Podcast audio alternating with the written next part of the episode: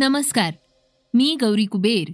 आता ऐकूयात सकाळचं पॉडकास्ट मोठ्या प्रमाणावर म्युटेट होणाऱ्या कोरोनाच्या ओमिक्रॉन व्हेरियंटनं जगभरात धुमाकूळ घालायला सुरुवात केलीये. आपण आजच्या पॉडकास्टमधून याविषयी अधिक माहिती घेणार आहोत.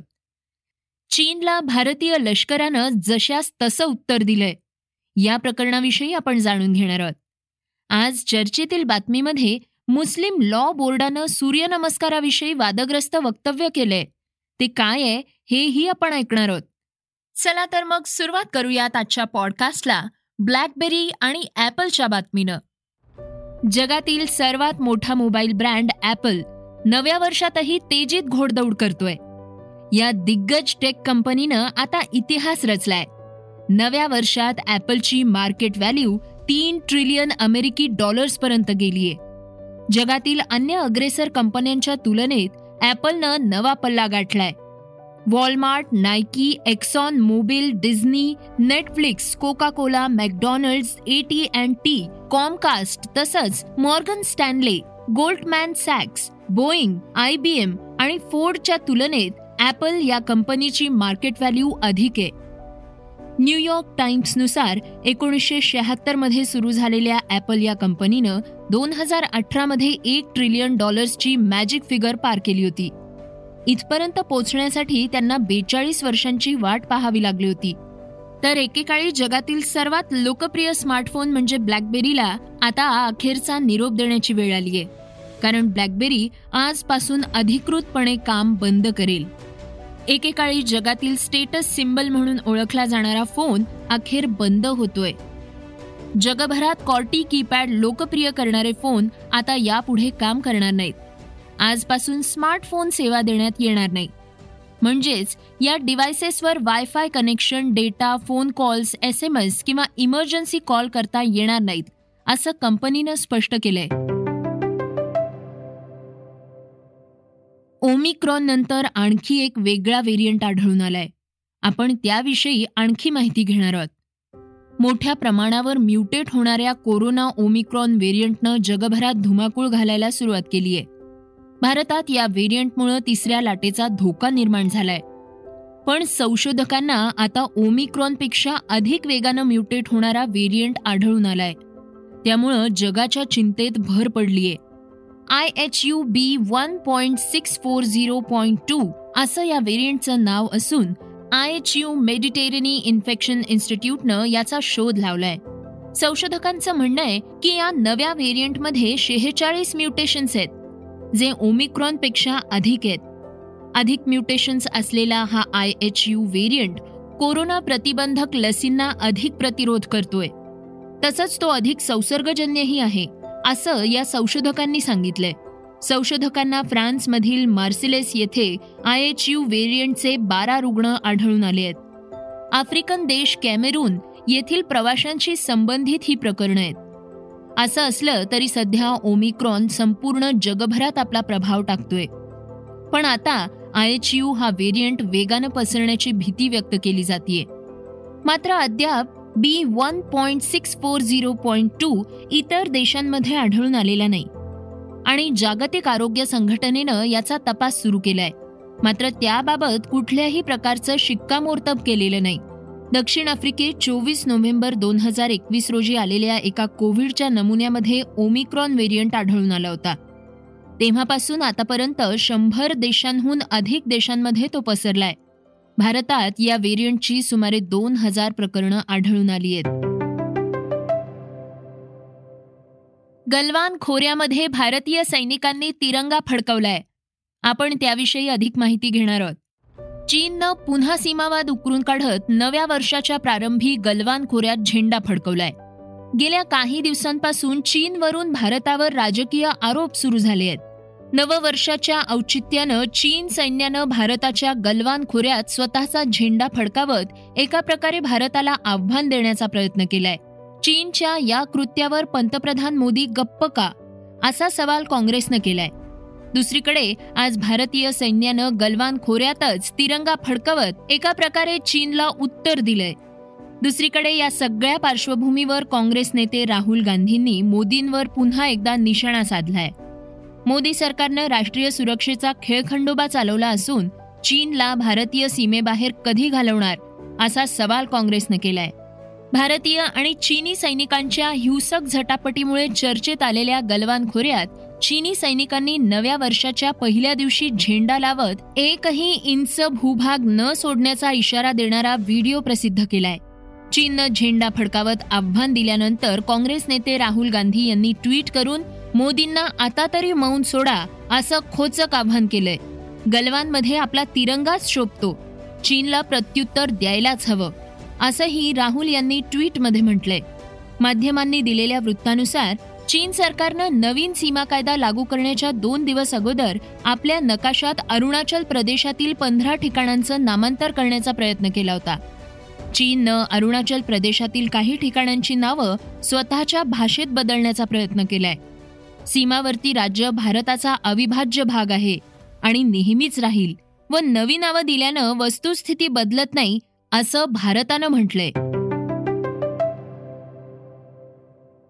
श्रोत्यांनो आता आपण जाणून घेणार आहोत आजच्या ठळक घडामोडी. वाढत्या ओमिक्रॉनच्या रुग्णसंख्येमुळे पुणे शहरातील पहिली ते नववी पर्यंतच्या शाळा तीस जानेवारीपर्यंत बंद ठेवण्याचा निर्णय घेण्यात आलाय. शहरातील वाढत्या रुग्णसंख्येच्या पार्श्वभूमीवर उपमुख्यमंत्री अजित पवार यांच्या अध्यक्षतेखाली आज आढावा बैठक पार पडली. यामध्ये पहिली ते नववी पर्यंतचे वर्ग पुन्हा बंद ठेवण्याचा निर्णय घेण्यात आलाय. दरम्यान वाढती रुग्णसंख्या लक्षात घेता राज्यातील महाविद्यालयं सुरू ठेवायचे की नाही याबाबतचा निर्णय उद्या दुपारी चार वाजता घेतला जाणार आहे. याचबरोबर बृहन्मुंबई महानगरपालिका क्षेत्रातील शाळा एकतीस जानेवारीपर्यंत बंद ठेवण्याचा निर्णय घेण्यात आलाय. भारतीय रिझर्व्ह बँकेनं एक मोठा निर्णय घेतलाय. तो म्हणजे ऑफलाईन डिजिटल पेमेंट्स बाबत. त्यामुळे अनेकांना दिलासा मिळणार आहे. आता गावांमध्ये आणि दुर्गम भागात डिजिटल व्यवहार ऑफलाईन पद्धतीनं होणार आहे. ऑफलाईन पेमेंटनुसार सध्या दोनशे रुपयांच्या व्यवहाराला मंजुरी देण्यात आली आहे. आरबीआयनं आपल्या निर्णयामध्ये म्हटलंय की दोनशे रुपयांचे जास्तीत जास्त दहा व्यवहार. म्हणजेच दोन हजार रुपयांपर्यंतचे ऑफलाईन डिजिटल व्यवहार करता येणार आहेत. आरबीआयच्या या निर्णयामुळे डिजिटल पेमेंट्सला प्रोत्साहन मिळणार. आहे देशातील काही भागांमध्ये ऑफलाईन पेमेंट प्रायोगिक तत्वावर करण्यात आला होता. पुणे जिल्हा मध्यवर्ती सहकारी बँकेच्या संचालक मंडळाच्या एकवीस पैकी सात जागांसाठी मतमोजणी आज पार पडली. त्यासाठी चौदा उमेदवारांनी नशीब आजमावलं. पुणे शहरातील लष्कर परिसरातील अल्प बचत भवनात ही मतमोजणी पार पडली. या पीडीसीसी बँक निवडणुकीमध्ये आमदार अशोक पवार विकास दांगट सुनील चांदेरे विजयी झाले आहेत. पुणे जिल्हा बँकेवर तालुका मतदारसंघात पवार दांगट चांदेरे यांनी बाजी मारलीये बँकेचे माजी अध्यक्ष म्हस्के कलाटे यांना पराभवाचा धक्का बसल्याचा निकाल समोर आलाय. त्यामुळे यंदा नव्या चेहऱ्यांना मतदारांनी पसंती दिल्याचं दिसून आलंय. बँकेचे माजी अध्यक्ष आत्माराम कलाटे आणि प्रकाश म्हस्के यांचा धक्कादायक पराभव झालाय. तीनही मतदारसंघात मतदारांनी नवीन चेहऱ्यांना पसंती दिलीय. पाकिस्तानचा माजी कर्णधार मोहम्मद हाफिजनं आंतरराष्ट्रीय क्रिकेटमधून निवृत्तीची घोषणा केली आहे निवृत्तीनंतर त्यानं लगेचच पाकिस्तान क्रिकेट बोर्डातील माजी अधिकाऱ्यांवर निशाणा साधलाय. त्यानं या माजी अधिकाऱ्यांवर काही गंभीर आरोप केले आहेत. ज्यावेळी मी आणि अझर अलीनं मॅच फिक्स करणाऱ्या खेळाडूंना संघात घेण्यास विरोध करण्याचा पवित्रा घेतला तेव्हा त्यावेळच्या पीसीबीच्या अध्यक्षांनी जर तुम्ही खेळणार नसला तर मला काहीच अडचण नाही मात्र ते खेळाडू खेळणारच असं उत्तर दिलंय. माझ्या कारकिर्दीत मला त्यावेळी सर्वाधिक निराशा आणि दुःख झालं होतं. असं हाफिजनं सांगितलंय. श्रोत्यांनो आता आपण ऐकणार आहोत आजची चर्चेतली बातमी. शरीर तंदुरुस्त ठेवण्यासाठी पहाटेच्या वेळी सूर्यनमस्कार केला जातो. आता हाच सूर्यनमस्कार वादाच्या भवऱ्यात अडकलाय. त्याचं कारण म्हणजे मुस्लिम पर्सनल लॉ बोर्डानं या संदर्भात एक फतवा काढलाय. सूर्यनमस्कार हा सूर्याच्या पूजेचा प्रकार आहे.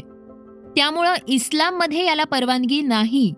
आणि त्याचमुळं विद्यार्थ्यांनी शाळेत आयोजित सूर्यनमस्काराच्या कार्यक्रमांना उपस्थित राहू नये असं पत्रक बोर्डानं काढलंय. सध्या या पत्रकानं अनेकांचं लक्ष वेधून घेतलंय. त्यावरून सोशल मीडियामध्ये मोठ्या प्रमाणात चर्चा रंगली आहे याविषयी आपण मुस्लिम सत्यशोधक मंडळाचे अध्यक्ष डॉक्टर शमसुद्दीन तांबोळी यांच्याशी संवाद साधलाय. त्यांनी या प्रकारावर प्रतिक्रिया देताना सांगितलंय.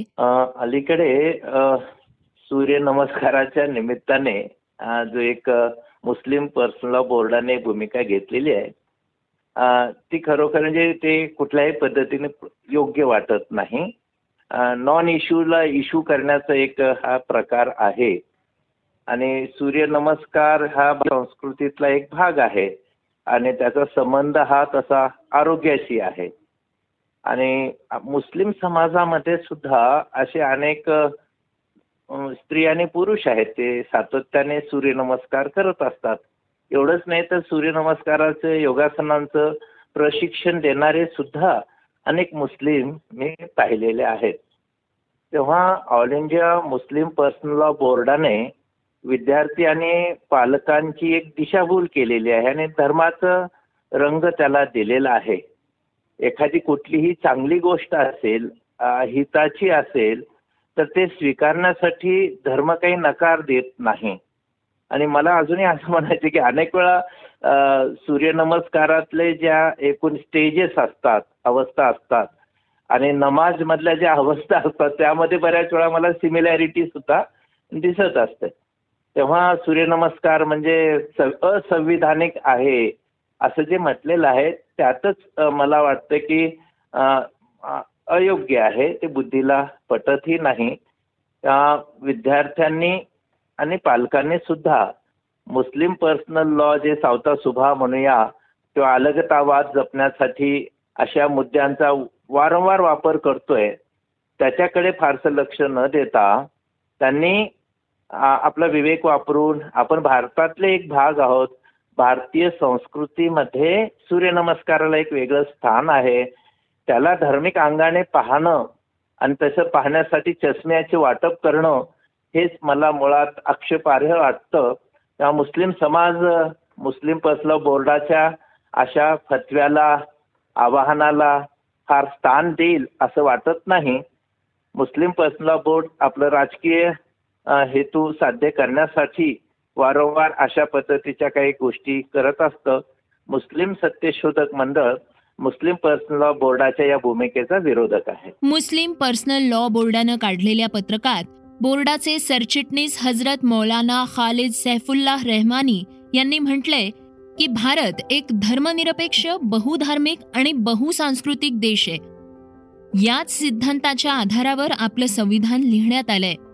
शाळांचे अभ्यासक्रम आणि शैक्षणिक चर्चांमध्ये देखील याचं भान ठेवण्याचे निर्देश देण्यात आले आहेत. संविधान आपल्याला याची परवानगी देत नाही की सरकारी शिक्षण संस्थांमध्ये कोणत्याही धर्माची शिकवण दिली जावी किंवा विशेष समूहाच्या मान्यतेच्या आधारे समारंभांचं आयोजन केलं जावं. हे अत्यंत दुर्दैवी आहे. कारण सध्या सरकार संविधानाच्या या नियमांपासून दूर चाललीये असं मौलाना यांनी म्हटलंय. श्रोत्यांनो हे होतं सकाळचं पॉडकास्ट उद्या पुन्हा भेटूयात. धन्यवाद. रिसर्च आणि स्क्रिप्ट युगंधर ताजणे. वाचा बघा आणि आता ऐका आणखी बातम्या. ई सकाळ डॉट कॉम वर. तुम्ही हा पॉडकास्ट ई सकाळच्या वेबसाईट आणि ऍप वर सुद्धा ऐकू शकता. विसरू नका या पॉडकास्टला आपल्या आवडीच्या पॉडकास्ट ऍप वर सबस्क्राईब किंवा फॉलो करायला.